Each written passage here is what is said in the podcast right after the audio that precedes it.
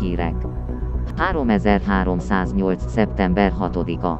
A xenobéke témájú viták új lendületet kapnak.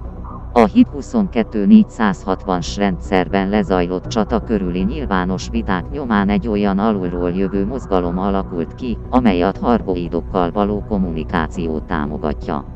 Miközben a hadseregek egy elhúzódó xenoellenes konfliktusra készülnek, ez az alternatív nézőpont több rendszerben is teret nyert a közösségi csatornákon.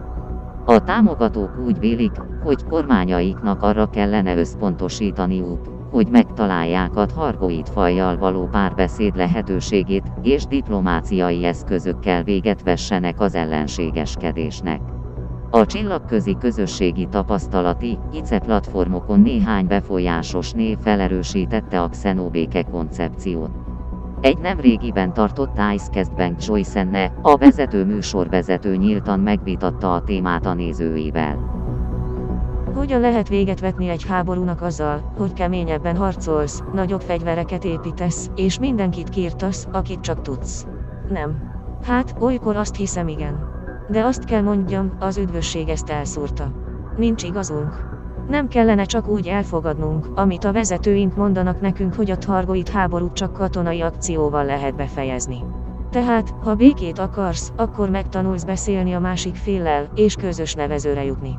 Ezért vagyok lenyűgözve ettől a Targoid Advocacy Projecttől, amely elősegíti, hogy erőszakmentes eszközökkel oldjuk meg ezt a szörnyű helyzetet.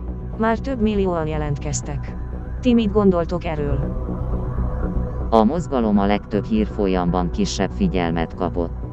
A De Sabrin azonban, amely független rendszerekben számol be az eseményekről, több részt is szentelt a Targoid Advocacy Projectnek.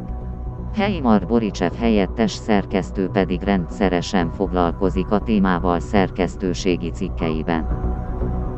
A békepártiakat nevetségessé teszik, amiért inkább beszélni akarnak az idegenekkel, mint lelőni őket.